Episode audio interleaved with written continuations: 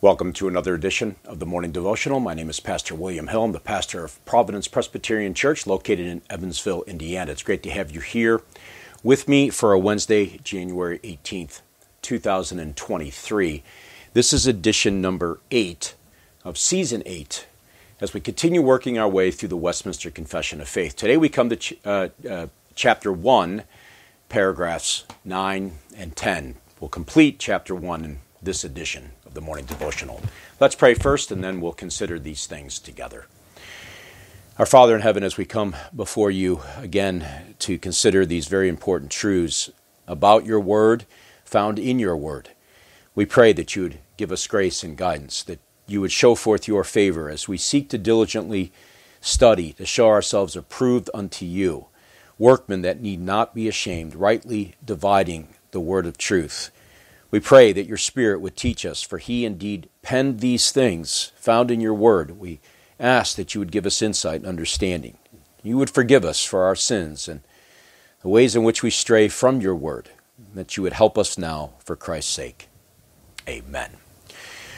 Well, we've considered many different things throughout this uh, opening study, this opening chapter of the Westminster Confession of Faith. Let me just review very, very briefly before we consider paragraphs 9 and 10. We've considered the doctrines of general and special revelation as laid out in paragraph 1. We have seen in paragraph 1 the need of Scripture and how it's useful for us, it's necessary for the church that we might draw comfort and strength against the corruption of the flesh, the malice of Satan, the world in all the matters that befall us. It is a light unto our path. We've noted what those scriptures are well defined, 66 canonical books given to us, inspired by God to be the rule of faith and practice.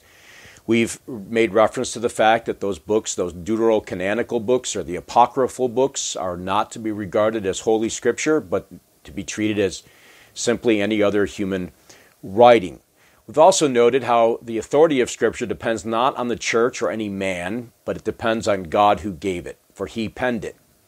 We've also noted how um, the ways in which we understand the Bible to be the Word of God is because of the work of the Holy Spirit who wrote it. Although there are many evidences to support the fact that it is the Word of God, only the Spirit of God can convince us of that truth. And we've noted the matters of good and necessary consequence and the need of the inward illumination of the Spirit of God to teach us. Without Him, we would know nothing about the Word of God, about the Bible. We've also noted that not everything in the Bible is simple, not everything is plain, but those things necessary for salvation are so evident that anybody, through a simple use of the ordinary means, can come to an understanding of those things. We also have noted just briefly that the Bible was originally penned in Hebrew and Greek, some Aramaic in the Old Testament, and it's to those documents, those original writings that we are to we are to appeal when it comes to matters of faith and theology. Now we come to the final two um, final two paragraphs of the opening chapter. There we read in paragraph 9 the infallible rule of interpretation of Scripture is the Scripture itself. And therefore, when there is a question about the true and full sense of any Scripture, which is not manifold but one, it must be searched and known by other places, places that speak more clearly. What we have here, of course, is a fundamental rule of interpretation. And the important thing to understand here is how the confession establishes that rule of interpretation. The infallible rule of interpretation of Scripture is indeed the only infallible thing, and that is the Word of God written.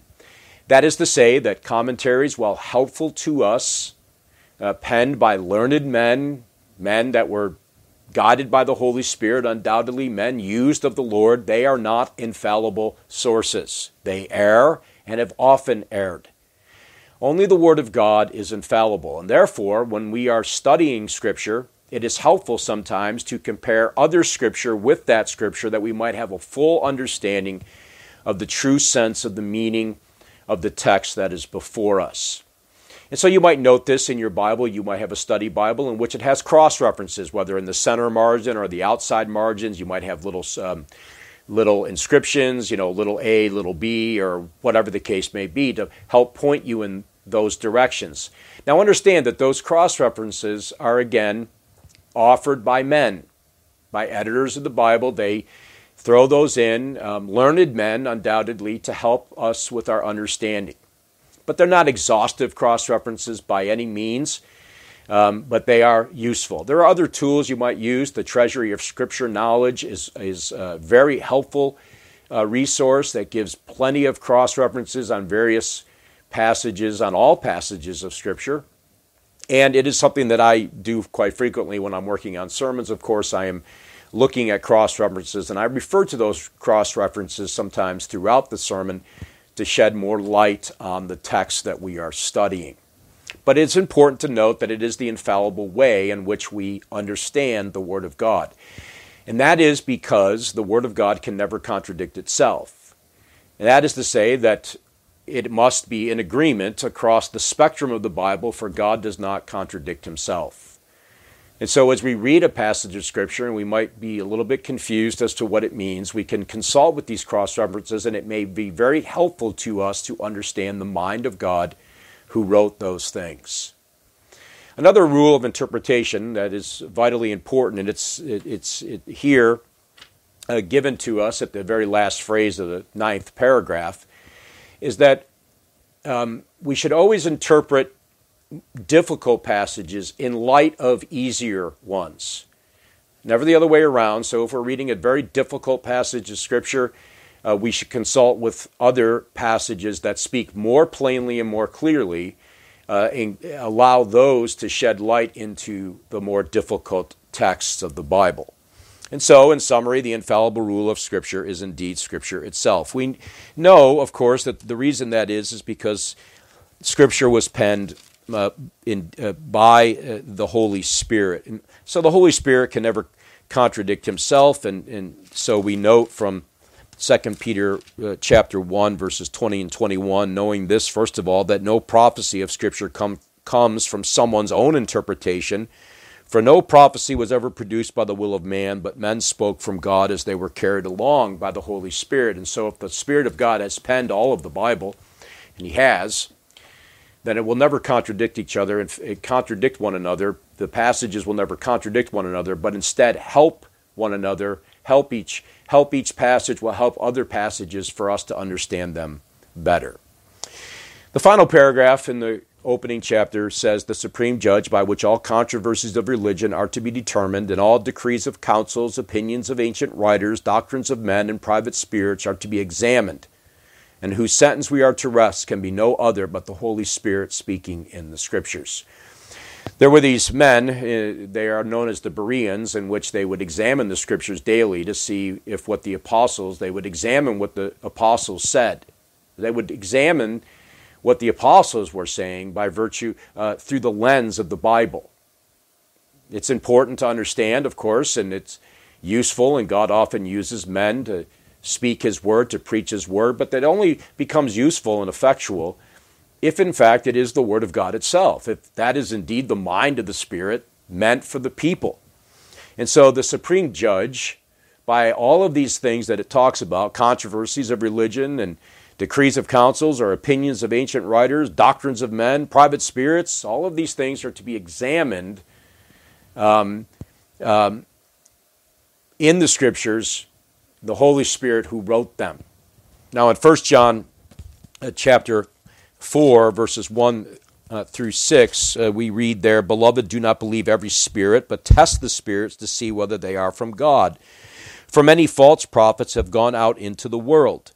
Now, we can know that they're false prophets when they don't speak the word of truth, when they don't speak the Bible, when they speak in contradiction to what the Bible says, when they twist the Bible, when they pervert it, when the, when the scriptures do not agree with one another as to their interpretation of them.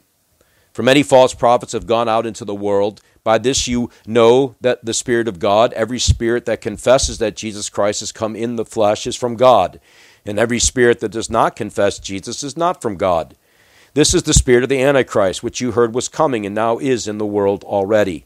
Little children, you are from God and have overcome them, for he who is in you is greater than he who is in the world. They are from the world, therefore they speak from the world, and the world listens to them. We are from God. Whoever knows God listens to us. Whoever is not from God does not listen to us. By this we know the spirit of truth and the spirit of error.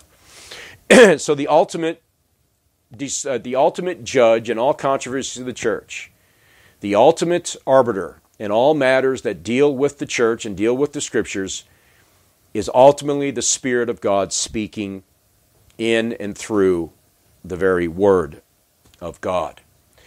And so you may like some Bible teacher.